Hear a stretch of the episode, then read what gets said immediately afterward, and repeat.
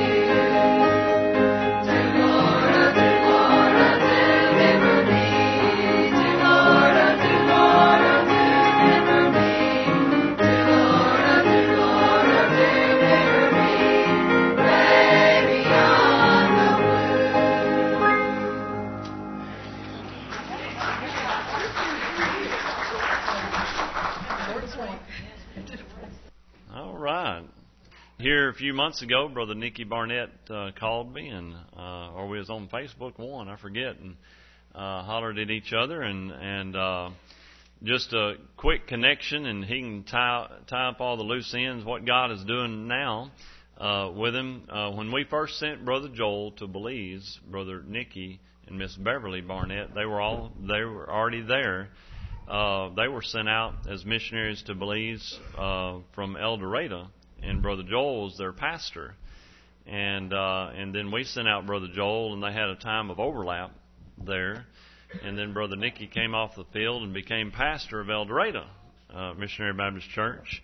And um, and then the Lord has since moved him to Alabama, and uh, he'll bring you up to speed with uh, where he's at now. Uh, this morning he was at uh, Trinity uh, Baptist Church in West Memphis. He used to be the pastor there, and uh, so he's getting to come around. Have you ever been to Promised Land? Oh, it's the first time. All right. Okay. Well, come right on, brother Nick. Good evening. It's good to be with you. I appreciate the opportunity to be here. I don't know how the preaching part's going to go. My voice, my throat has been in a mess. But I want you to open your Bibles to Philippians chapter 2, and I want to read verses 1 through 16. I may not be able to just get after it like I usually do for fear of losing my voice, but at least we'll learn this as we go through it. Philippians chapter 2 verses 1 through 16.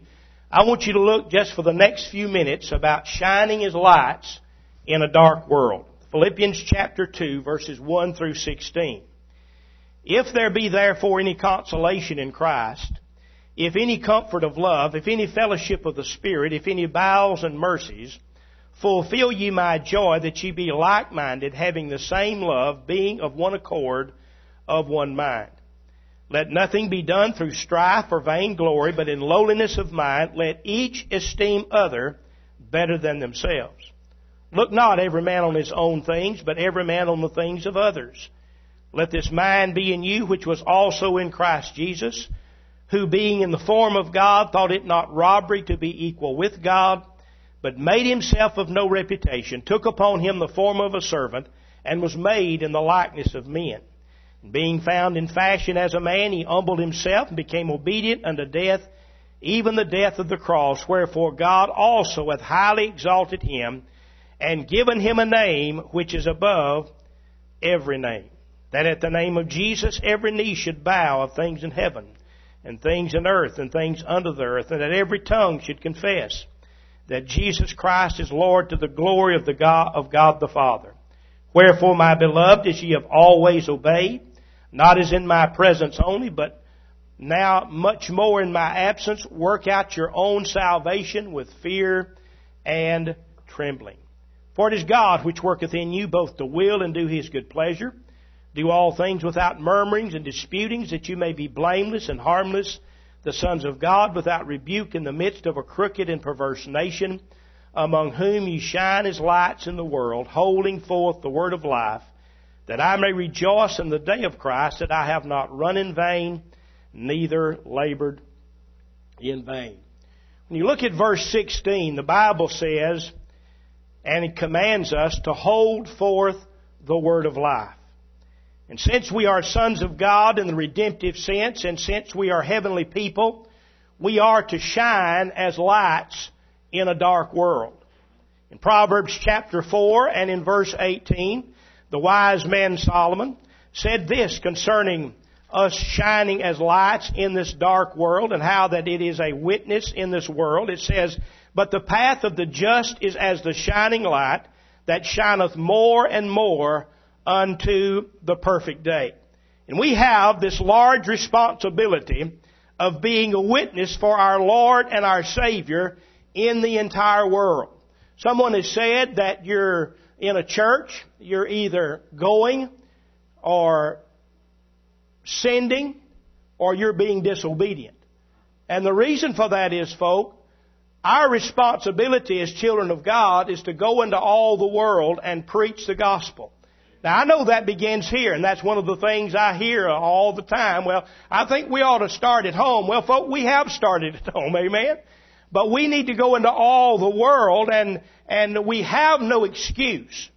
To give excuses is not an excuse to the command that God has given us to go into all the world. We have this large responsibility of being a witness for our Lord and Savior Jesus Christ as a lighthouse, as the lamp placed in a window so that all might see. And the kind of light that we're lighting our world with is very important. And believe me, Promised Land has a testimony in this community. It may be a good one, it may be a bad one. However you're living your life, and if you're following the command as given in the Word of God, it will be a good light. It will be a good testimony. But everybody in, in the community knows exactly what kind of light you're lighting your world with.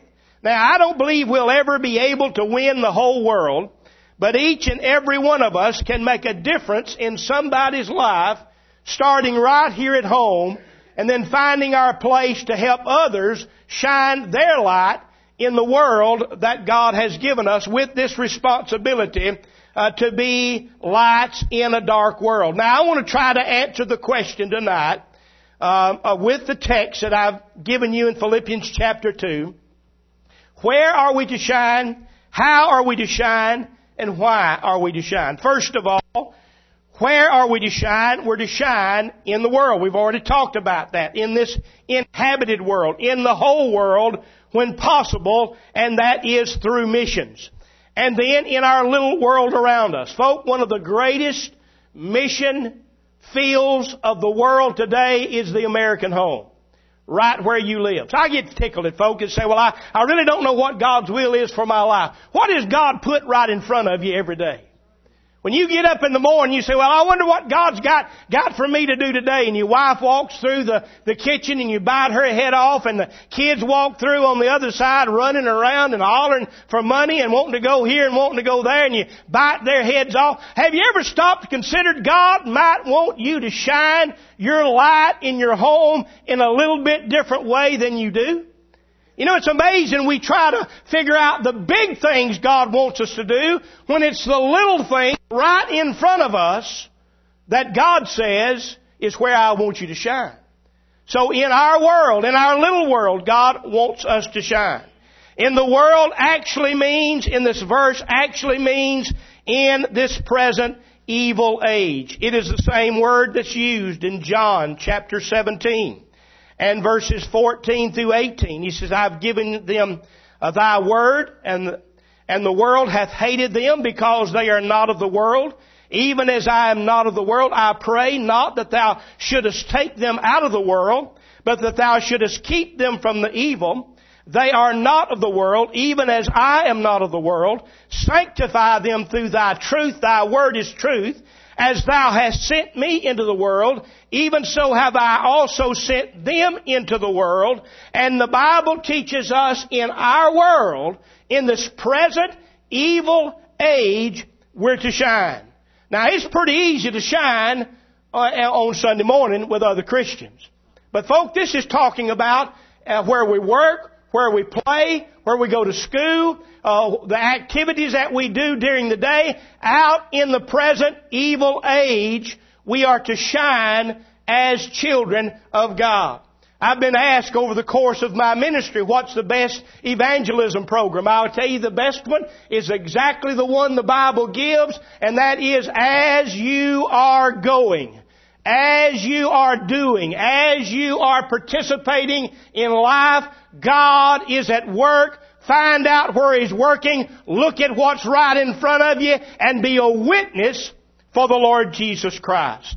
The Bible says we are to shine in the midst of a crooked and perverse nation. The word crooked comes from a word that we get our word scoliosis from.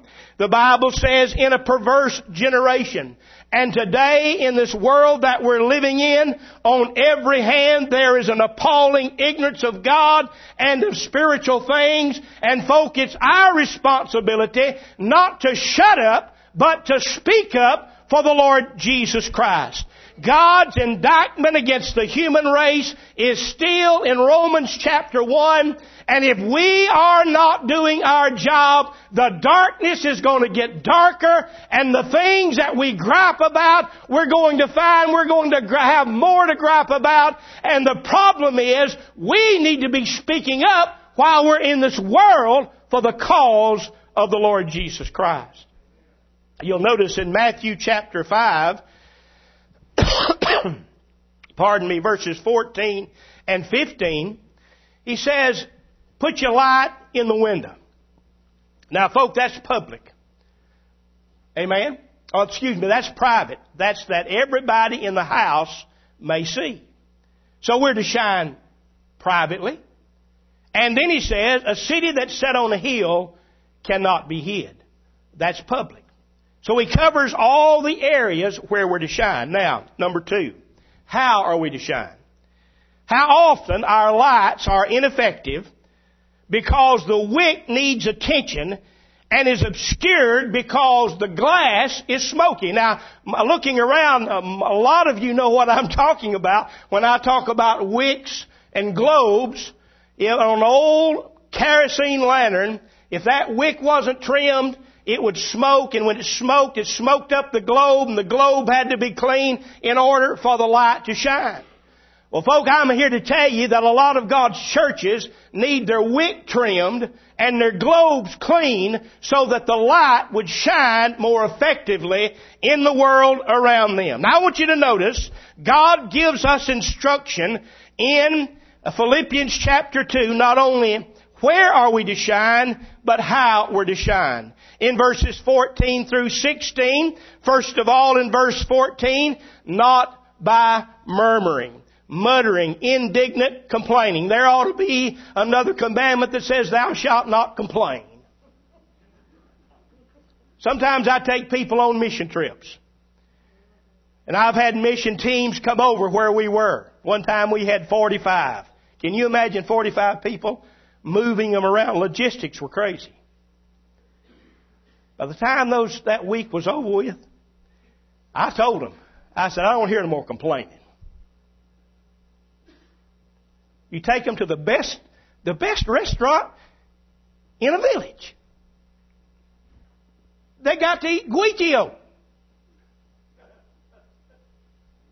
And they said, I wouldn't feed this to my dog. I said, fine, don't. You won't get much to eat right here. Have you ever noticed that folk look for areas to complain about? When shutting up would be a whole lot better? Somebody gave an old, gave me an old cowboy proverb that I love. Don't ever miss the opportunity to shut up. Folk need to quit complaining. There are things that we don't need to complain about. People are dying and going to hell and we need to quit complaining about things that are unnecessary to complain about. When you can learn to serve God, like I've seen some folks serve God without complaining and just live from day to day and hope you get there, you'll find out there's some things more important than your little world. Paul said, not by murmuring, not by complaining. Then he said, not by disputing, by going around and creating dissatisfaction by unwise talk and gossip. Disputing is murmuring set loose. It is the infecting of others with a careless talk. It is what Paul talked about in Galatians 5 verses 14 and 15, he said there was biting and devouring of one another going on, and it ought not be mentioned in among God's people. Folks, if we're going to have an effective witness, if we're going to shine the way God wants us to shine, we ought to stop murmuring, we ought to stop disputing, and verse 15 says, by being blameless, being free from blame, so that no one is able to bring accusation against us, live like Daniel, and when you do find yourself in error, and you find yourself doing something wrong, quickly reconcile that thing with a brother and sister or quickly learn how to say, I'm sorry. Sometimes it'd be good, folk, if we just learned to say, I was a jerk, I'm sorry, forgive me. Amen? I'll amen it if y'all don't. Verse 15, by being harmless. Now, I think Paul gave us this instruction on how to be a witness. He gave it to Timothy. That's been passed on to all of us and we need to be reminded of it from time to time in 2 Timothy chapter 2 and um, verses 24 through 26. Look at what Paul said. And the servant of the Lord must not strive, but be gentle unto all, all men apt to teach, and patient, in meekness instructing those that oppose himself, if God preadventure will give them repentance to the acknowledging of the truth, and that they may recover themselves out of the snare of the devil, who are taken captive by him at his will. Here we're giving the attitude and the behavior of the individual that is to be a witness, an effective witness for the cause of Christ. He says, by being harmless. Verse 15, he says, by being without rebuke. The idea here is of living in such a way that we do not have to be checked, corrected, or chastened by the Lord because of carelessness or because of failure to judge ourselves. And then on a positive sense, he says in verse 16, by holding forth the word of life. Folk, I believe with all of my heart that we would be in total darkness if it were not for the Word of God in our lives. I've asked people this question, and I've been kind of amazed at the response. Can you tell me any truth in this world that we did not get from God? You know when Pilate had Jesus before him and Jesus said, talked about truth? And Pilate said, What is truth? Do you think he was asking that for Jesus to tell him? No, he had struggled with it. Philosophers had struggled with it. Men had thought about it for centuries. And Jesus said, I'm here to manifest truth. Folks, you know what that tells me? If people don't know Jesus, if they don't know the Bible, if they don't know the God of the Bible, if they don't know the principles of the Bible, they don't know truth. And it's our responsibility to hold forth the word of life. Verse 16, by living in light of the day of Christ. When we live in light of the future judgment, we will be, we will live and labor with a solemn thought of reward and loss. Jesus is coming back. We need to remember that. We need, we need to understand that at the judgment seat of Christ, we're going to be judged as to how we have run the race. And the Bible here gives us very clear instruction on how we are to shine. And then finally, why are we to shine? And it's simple, that God the Father might be glorified. The command to witness throughout the world has a basic foundation intention. And that is that God might be glorified. Look at it in Genesis. Look at it in Exodus. Look at it throughout the Bible. Look at it in the New Testament. that all men may know the one and true living God. That He might be glorified, that He might be magnified, that He might be preached above all other gods, that He might be worshiped above all other gods. Bible says in Matthew 5 and verse 16, let your good works let your light so shine before men that men may see your good works and what? Glorify your Father which is in heaven.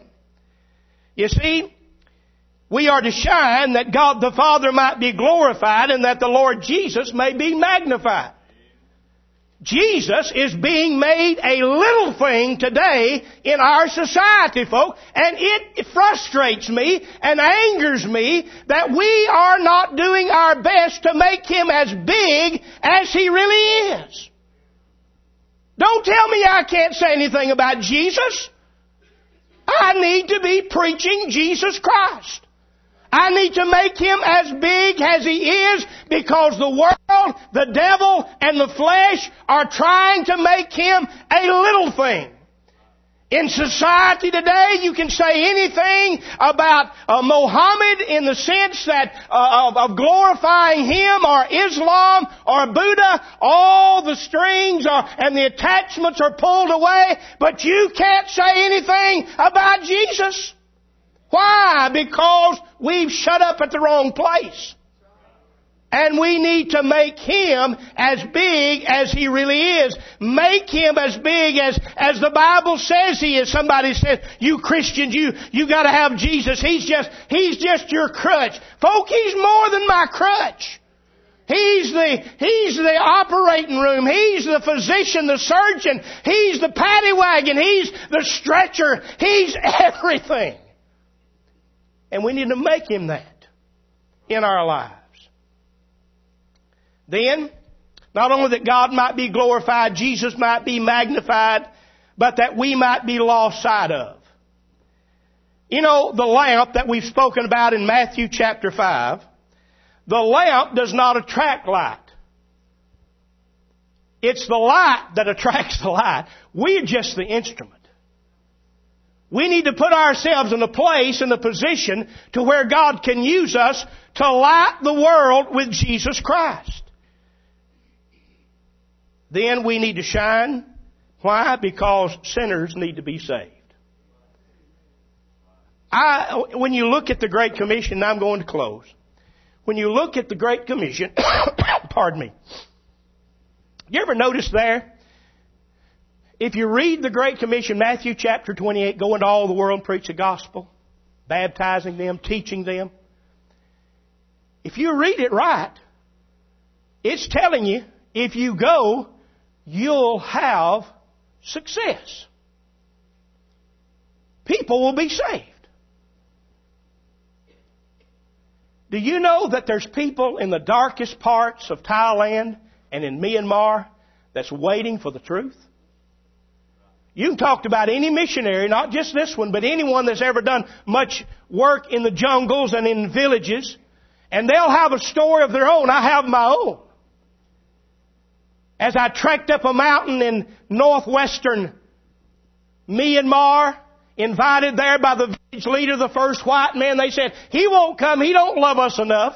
Well, I'd have gone there then if I'd have died trekking up that mountain thinking I was going to die before I got to where this village was. And then preaching and telling them about Jesus. And the village leader stopped me in the middle of my message and he looked at the translator. This was in Oahu village. And I asked the translator what he said. He said, he said, I've been waiting for this for years. He found freedom. He found forgiveness. He found relief from all the religion that he had been practicing in his life.